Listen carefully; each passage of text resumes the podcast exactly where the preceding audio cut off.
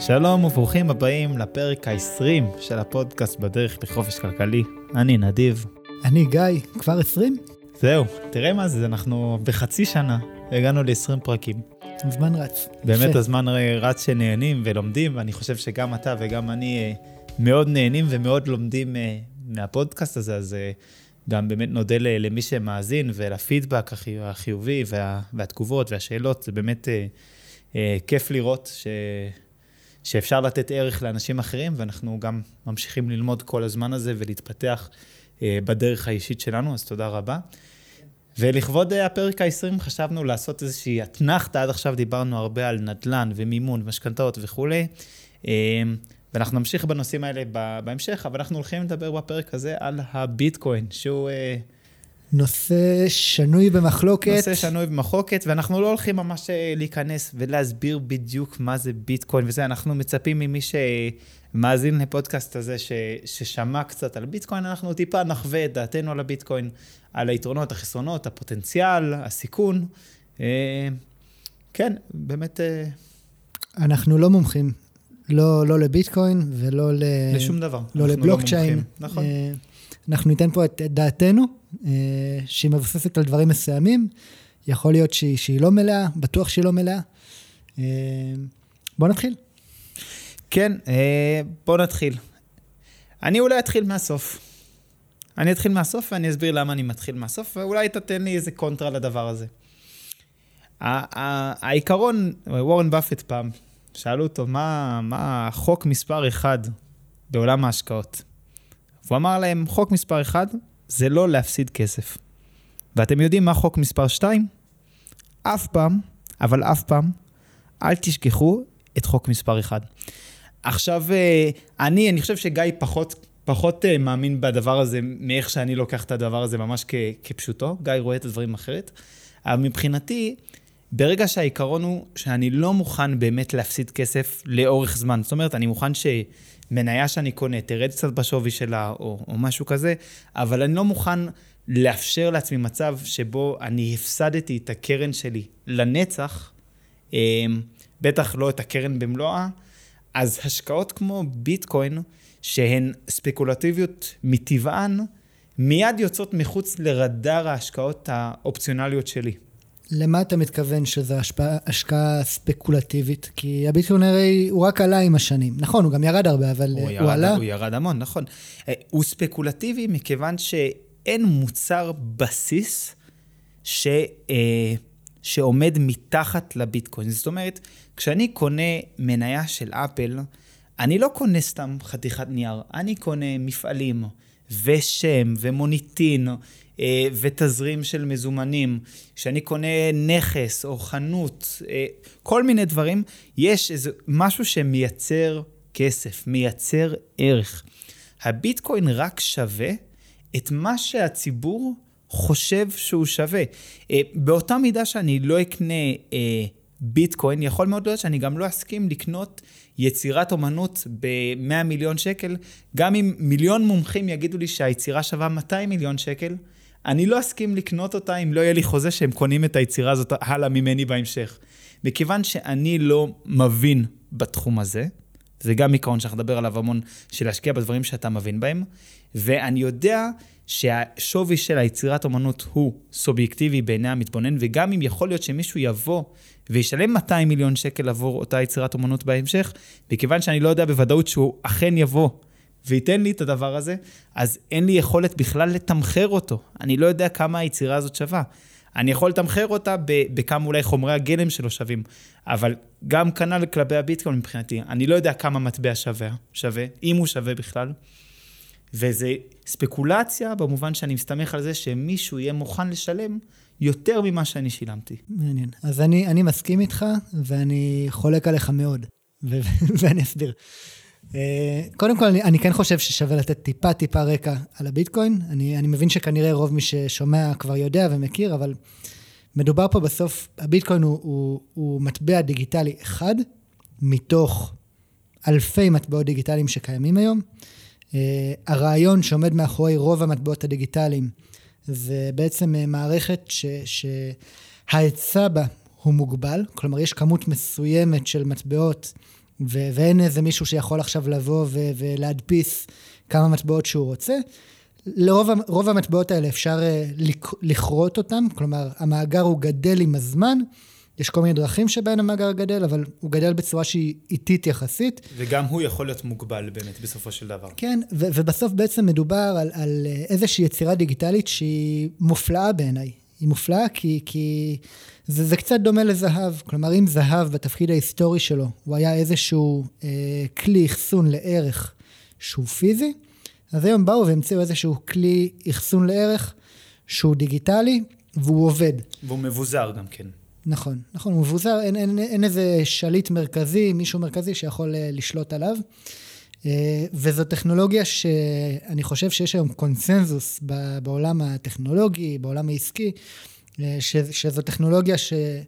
הטכנולוגיית בסיס שנקראת בלוקצ'יין, היא פה להישאר, והיא הולכת לקחת חלק יותר ויותר מרכזי בחיים שלנו, בין אם אנחנו רוצים את זה או לא, בין אם אנחנו מאמינים בביטקוין ובמטבעות דיגיטליים, ובין אם לא. זו טכנולוגיה שהיא פה להישאר. האם הביטקוין ספציפית יהיה הסוס המנצח פה? אולי כן, אולי לא, אני, אני, אני חושב שזה בהחלט אפשרי.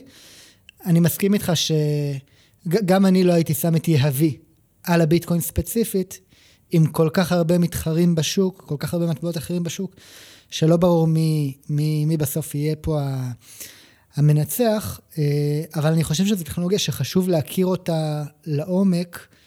אה, שוב, מי שמתעניין בעולם הפיננסי ובעולם ההשקעות, כי זה משהו שהולך להשפיע על הרבה מאוד uh, תחומים, וגם על השקל ועל הדולר ומטבעות הפיאט, כמו שאנחנו מכירים אותם, וגם על הזהב. אגב, אני חושב שהמטבעות הדיגיטליים הם יכולים להוות ממש איום על השווי של, של זהב, של, של מטילי זהב, של חברות זהב, כי הוא בא והוא נותן פה פתרון אחסון אלטרנטיבי לערך. ונכון שהביטקוין הוא מאוד מאוד וולטילי, המחיר, המחיר שלו הוא מאוד עולה ויורד. תזוזתי. כן, אבל, אבל בסוף המטבעות הדיגיטליים הם כן, אה, הם כן אה, שומרים על, על ערך.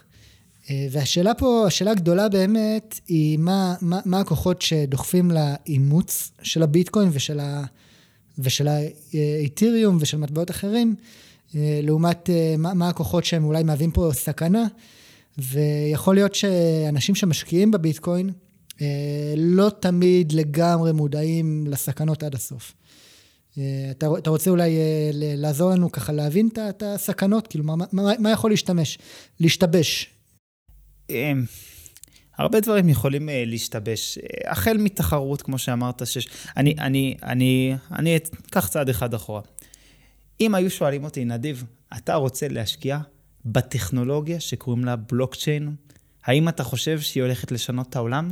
הייתי משקיע כבד מאוד, כי אני מאוד מאוד מאמין בטכנולוגיה. אבל מפה, זה כמו שאני אגיד שאני מאוד מאמין ברכבים חשמליים. זה לא אומר שאני אשים את כל הכסף שלי בטסלה, כי טסלה לא תהיה החברה היחידה שמייצרת רכבים חשמליים, ואין לי שום דרך לדעת מי תהיה החברה הדומיננטית עוד 10, 20, 30 שנה. אין לי שום דרך לדעת מי יהיה המטבע הדומיננטי. אני בכלל לא יודע, יכול להיות שהמטבע הדיגיטלי הדומיננטי עדיין לא הומצא. זה יכול להיות שיהיה מטבע שיהיה מקובל על ידי הממשלות של הרבה מאוד מדינות בעולם. יכול להיות שפייסבוק עם המטבע שהם תכננו, עכשיו זה קצת על הולד, של הליבריה יהיה המטבע הדיגיטלי. זה סוג של משחק שבהסתכלות שלי, הוא, הוא, הוא winner wins it all. המנצח לוקח את כל הקופה. יכול להיות שאני טועה בעניין הזה, ואנחנו נמצא את עצמנו עוד 10-20 שנה עם שלל של מטבעות דיגיטליים שלכולם יש שווי. אני נוטה לחשוב שבסופו של דבר יהיה מטבע דיגיטלי, אני לא יודע עוד כמה זמן, הוא יהיה המרכזי. ועכשיו אני שואל, הכסף הקשה שאני עבדתי בשבילו, שהוא המפתח שלי לחופש כלכלי, האם אני מוכן להמר אותו על אחד מהסוסים, כשבאמת אין לי, אין לי ידע, אף אחד אין לו באמת ידע לדעת איזה סוס הוא ינצח לאורך זמן, כי הטכנולוגיה הזאת היא כל כך חדשה. עכשיו, כשנכנסת לשאלה של הסיכונים, אני חושב ש... שיש פה אה, הרבה מאוד סיכונים, אבל אני חושב שאחד הסיכונים המרכזיים הוא זה שיש כוחות מאוד מאוד אה, משמעותיים בעולם, בעיקר ממשלות, מדינות, אולי תאגידים, שמאוד מאוד נוח להם עם כסף הפיאט. מאוד מאוד נוח להם עם המושג הזה של בנק מרכזי, עם הדפסות כסף, אני אומר במרכאות, כי זה לא, לא כל כך פשוט אה, בצורה הזאת. אה, ולא בטוח שמדינה שיכולה לממן את ההוצאה הציבורית שלה על ידי אה, סבסוד מבנק מרכזי או על ידי מימון מבנק מרכזי, האם היא תסכים לוותר על הכוח הזה ולתת לשוק החופשי לעשות את שלו באיזשהו מטבע דיגיטלי? אני, אני בספק. גם יש, אה, יש לזה קדימון היסטורי באמת בארצות הברית, אני לא טועה, באיזה שנה? ב-1930, 31, שבאמת הממשלה בארצות הברית confiscated, ממש אה, דרשה מהאזרחים האמריקאים שיחזירו לה את הזהב, כי פעם באמת הדולר האמריקאי היה, היה צמוד אה, לזהב בצורה כזו או אחרת. אה, וכשהדבר הזה בוטל, המחיר של הזהב זינק, והממשל האמריקאי לא רצה שאנשים יסחרו בדרך זהב, כי חלק מרכזי מריבונות של מדינה היא השליטה בכלכלה, והשליטה בכלכלה זה קודם כל לשלוט במטבע. במי משלם מיסים, מי לא משלם מיסים, יש בזה הרבה מאוד השלכות, ולדעת מה קורה ולדעת כמה יש לכל, אה, לכל אדם, ובאופן כללי, נראה לי דיוויד יום פעם אמר את זה, שהיה אה, פילוסוף וכלכלן מאוד מאוד חשוב. אה, מדינות לא ממהרות לוותר על הכוח שניתן להן. בסדר? הקולקטיב לא ממהר לוותר על הזכויות שיש לו בתור קולקטיב, אם זה פה המדינה היא הקולקטיב.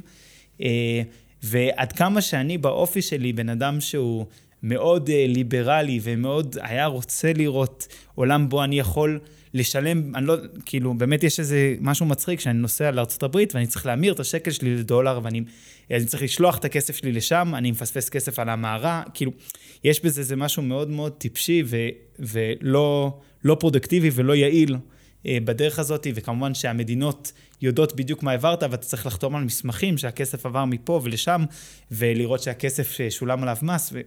ופרוצדורה שלמה, ברור שהייתי רוצה לראות איזשהו עולם שיש בו יותר חופש, אה, אבל אני לא רואה מדינות מאפשרות את זה. אפילו מהסיבה הפשוטה של ביטחון לאומי, שמדינות יחששו שכסף מולבן בצורה, בצורה כזו דרך ביטקוין, כסף מועבר לגורמי טרור. אני, אני פשוט מבין כמה כוח עדיין למדינה, למדינה בעיניי, על הרבה דברים אין לה באמת כוח, היא לא יכולה לשנות דברים. דווקא בעניין הזה של שימוש בכסף, אני חושב שהמדינה כן יכולה אל, אה, להכריע. יותר מזה, באמת בשנות ה-30, אנשים שלא נתנו את הזהב שלהם לממשלה בארצות הברית נכנסו לכלא. אה, הממשלה תלך לכל מרחק שלא צריך. אה, בשביל אה, לשמור על העצמאות הזאת שלה. אה, ואני לא אוהב להמר נגד הגדולים. כן, אני, אני, אני, אני מתחבר ל... שוב, כל, כל מה שאמרת הוא יכול לקרות. הוא לא, הוא לא בהכרח יקרה, יכול להיות גם שהוא לא יקרה, אה, אבל זה, זה, בטח, זה בטח סיכון. כן. בוא, טוב, דיברנו קצת על הסיכון, בואו נדבר טיפה על, ה, על הסיכוי, כי כל סיפור טוב צריך שיהיה איזה... אה, איזושהי, אה, איך קוראים לה, יחפנית שהופכת להיות נסיכה או משהו כזה בחצות. מזמן לא, לא ראיתי את הדיסני שלי. כן. מה, מה, תראה, מה, מי, מה התרחיש האופטימי? מי, שעוקב, מי שעוקב אחרי חדשות אה, כלכלי, כלכליות ומי שעוקב אחרי ערוצים אה, כלכליים, בטח שמע כל מיני אמירות כמו הביטקוין יכול להגיע ל... היום הוא באזור ה-50 אלף דולר, שמע כל מיני אמירות כמו יכול להגיע ל-100 אלף דולר, ל-200 אלף, יכול להגיע למיליון דולר. קודם כל זה נכון, הוא, הוא יכול להגיע לשם. אם, אם אנחנו... בסוף המחיר של הביטקוין, כמו, כמו המחיר של רוב הדברים, הוא נקבע כפונקציה של ביקוש והיצע. ומספיק שגופים, אה, חברות למשל, אה, מתחילות אה, לקבל תשלום בביטקוין, וזה תהליך ש, שכבר התחיל לקרות והוא קורה. ו, ושיותר ויותר אנשים מאמינים בביטקוין, אז הביקוש שלה יגדל, ועל כל, כל יחידה של גידול, ש, על כל יחידה של ביקוש שגדלה, המחיר לא עולה ב- ביחידה אחת, אלא הוא עולה בשלוש וארבע ואפילו חמש יחידות. כלומר, אה, הקשר פה הוא לא, הוא לא בהכרח ליניארי. כלומר, עלייה קטנה בביקושים יכולה מאוד מאוד להזניק את המחיר, ובטוח שגם יהיו פה מרוויחים גדולים, לפחות, לפחות חלק מהאנשים. נכון, בדרך כלל בסיפורים האלה, האלה על כל אה, מרוויח גדול יש עשרה אנשים ש, שהפסידו. אה, שוב, ו... לא, לא בהכרח, יכול להיות שהוא יגיע למיליון דולר ו- ולשני מיליון, ויכול להיות גם שהוא יישאר שם. אה, לטווח יותר קצר, לטווח יותר ארוך, זה אפשרי. נכון. הש- השאלה מה, מה הסיכון ומה הסיכוי. כמו שאמרת, יש פה בהחלט, כל, כל מי שעוסק בכלכלה שאני מכיר, מכיר בסיכון ש- שבזה. לא, לא ברור לי שהסתברותית הסיכוי בביטקוין יותר גדול מהסיכוי לנצח בקזינו. באמת, זה, זה לא ברור לי ש, שההסתברות באמת לאורך זמן תהיה, תהיה כזאתי. אני, אני, אני אגיד אמירה אולי מאזנת, שאם יש למישהו אה, סכום גדול של כסף, והוא אומר לעצמו, תשמעו, יש פה איזושהי הזדמנות שיכולה להיות הזדמנות של פעם בחיים. זה יכול לקרות. ואני רוצה לשים איזשהו סכום קטן של כסף, אחוז מסוים, אולי אחוז עד חמישה אחוזים, אה, בתוך הדבר הזה, ולהחזיק חזק. אני, אני מכיר בזה שזה הולך להיות מאוד תנודתי, שזה יעלה וירד. אני הולך להחזיק חזק, אני מאמין בזה לטווח ארוך, אולי יש לי אפילו אמירה אידיאולוגית למה אני תומך בזה, אז שיבושם לו. במחשבה שלי, רוב האנשים ש, שמקשיבים לפוד, לפודקאסט הזה, הם אנשים באמת בגילי ה-20, ה-30, אין להם הרבה מאוד כסף. אה, יש כל כך הרבה מקומות שאפשר לעשות תשואות מאוד מאוד יפות של 10, 15, 20 אחוזים בשנה, אה, בלי, בלי להמר על המכנסיים שלך, כאילו, בלי, בלי יותר מדי סיכון אה, לדאונסייד, שמאוד מאוד מרגיש לי טיפשי, שאדם שיש לו 20 או 30 אלף שקל, ישים את הכסף שלו במשהו שהוא כל כך ספקולטיבי, שיש לו אופציות אה, שהן הרבה יותר אה, בטוחות. באופן כללי, ואנחנו נדבר על זה הרבה, שנגיע לדבר על שוק ההון ועל על איך תנועה של מניות ומחירים בשוק ההון קורית. אני מאוד מאמין בגישה של להתעשר לאט. זאת אומרת, אני, אני, אני שם לעצמי את האבני דרך שאני מתכוון לעבור דרכן אה, בדרך שלי אל החופש הכלכלי של המטרות שאני רוצה להגיע אליהן. אני יודע כמה זמן זה ייקח לי אה, להגיע לשם. אני באמת חושב שזה לא כל כך הרבה זמן, זה לא לעבוד כמו עבד עד גיל 60, אפשר לעשות את זה הרבה יותר מהיר עם עובדים חכם. אה, וההבנה שלי שאני לא מנסה להתעשר מהר, אה, גורמת ל, לסוגי השקעות כאלה בכלל לא להיות אטרקטיביים מבחינתי, כי הם, הם סותרים את, ה, את המטרה שלי. המטרה שלי היא לעשות את זה בצעדים בטוחים אה, ויציבים אה, בשביל, אל, אל היעד. כן. נדיב, מה לגבי אפשרות השקעה? כי אנחנו אומרים שאנחנו לא יודעים אם הביטקוין יהיה הסוס המנצח ושיש עוד מטבעות. מה לגבי uh, השקעה במין כזאת קרן, מח, קרן מחקה או איזושהי קרן נאמנות שמשקיעה בכלל המטבעות הדיגיטליים באופן uh, מבוזר? מה אתה חושב על זה? אני חושב שזה כנראה, זה כנראה לא באמת, אם, אם היה, אם, אם היה, הייתה קרן שהייתה משקיעה בכל אלפי המטבעות המבוזרים. ובוא נגיד שאני צודק, שאחד מהמטבעות האלה יום אחד יהפוך להיות המטבע המשומש בעולם, אבל כל השלושת אלפים האחרים לא. אז לא ברור לי שהרווח שתעשה על האחד הזה יהיה שווה את ההפסד שעשית על כל האחרים. עכשיו, רוב הקרנות שעושות את מה שאתה מתאר, באמת הן הולכות מאוד מאוד כבד על, ה, על הביטקוין, על האת'ריום, איך שלא קוראים לזה. אמ, באמת שאני, כמו ששומעים, אני לא, אני לא מומחה בדבר הזה, אני גם לא, לא מתיימר בכלל להיות. אמ, אני זוכר שאני חשבתי להיכנס לביטקוין אה, לפני כמה שנים, כשזה היה בעשרת אלפים דולר, לפני שזה עשה את הפריצה הראשונה ל-20 אלף דולר, אה, והתקשרתי לחבר שהוא מבוגר ממני, איש עסקים אה, מאוד ותיק, אמר לי, תשמע, במקרה הגרוע אתה תפסיד את הכסף, כאילו סתם ככה, במקרה הרע זה, זה תרמית פונזי.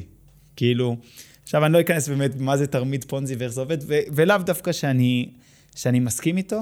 אני לא חושב שזה תרמית פונזי. אני גם לא חושב שזה תרמית פונזי, אני גם, אני גם מאוד מזדהה עם האנשים ש, שהקימו את, ה, את הביטקוין, את הרעיון של הביטקוין, את המחשבה שיש כסף שלא נשלט על ידי הבנק המרכזי, לא נאכל על ידי אינפלציה. אמ, אני אוהב אותו, ואני אגיד לך יותר מזה, אני מאחל להם בהצלחה. זאת אומרת, גם אם הביטקוין יהפוך להיות מיליון דולר ואני לא נכנסתי לסוס הזה, השקעתי בדברים אחרים, אני מאמין שאני אהיה בסדר, ואני אפרגן ואני אשמח, כי זה אומר שלי אה, תהיה יותר אה, חירות אישית בעתיד, ואני מברך על זה. כן. טוב, זה היה פרק קצר ככה, לכבוד ה... בפרק ה-20 אמרנו שנעשה איזה משהו שהוא, שהוא קצת אחר, שבאמת מדבר על משהו ש, ששנינו בסוף אה, לא משקיעים בו. נשמח לשמוע אה, מה דעתכם. אני יודע שהנושא הזה הוא נושא שהוא מאוד טעון, יש לאנשים אה, כן, הרבה זה, מאוד זה, דעות. זה קצת בית הלל ובית שמאי כזה מודרני. כן. של כן. בעד ונגד. כן, איזה בעד ונגד. אה, ובסוף זה סוג של נושא כיף לשיחה, כי בתכלס אף אחד לא יודע. מה שמעניין זה שאני מכיר כמה אנשים שמאוד מאמינים בביטקוין, מאוד מאוד מאמינים בו, אבל לא במחירים של היום. אני שמעתי כמה אנשים אומרים, הוא ירד חזרה ל-6,000 דולר, אני אקנה, אבל היום הוא יקר מדי. כן, אני יכול להבין, זאת הגישה שלי לגבי זהב. אני, אני אקנה זהב כשזה יגיע למחיר שנראה לי הגיוני, אבל היום הוא, הוא יקר מדי. יש איזושהי תפיסה שהיא עדיין לא עמדה במבחן הזמן. שהביטקוין עמיד בפני אינפלציה כמו זהב, שאם נראה אינפלציה מאוד חזקה, היפר אינפלציה, כמו שדיברנו בפרק על אינפלציה, כמו שמחירי הזהב היסטורית האמירו, אנחנו נראה את הביטקוין מזנק לשמיים. זה עדיין לא נבחן אה, במבחן הזמן. אני אישית, כשאני מסתכל על הקורולציה של ביטקוין לנכסים פיננסיים אחרים, אני רואה אותה הרבה יותר צמודה למניות מאשר לזהב. ולכן אני דווקא לא חושב שזה מה שיקרה ברגע האמת, אני חושב שברגע האמת הביטקוין יצנח יחד עם השוק והרבה יותר ממנו. אה, אבל שוב, אה, זה נושאים כיפים, כי אין, אין יותר מדי מה להתווכח ולריב, כי אף אחד לא יודע. זה, זה עתידות. אני, אני, אני, כשאני מסתכל על הדרך לחופש הכלכלי, אני לא, לא מתעסק ב, בעתידות, אני לא משקיע על פי מה יהיה במקרו-כלכלה בעתיד, אני מסתכל על זה, אבל זה לא, זה לא הדבר המרכזי שמנחה אותי. אה, כן. בסדר, טוב. תודה שהאזנתם, להתראות.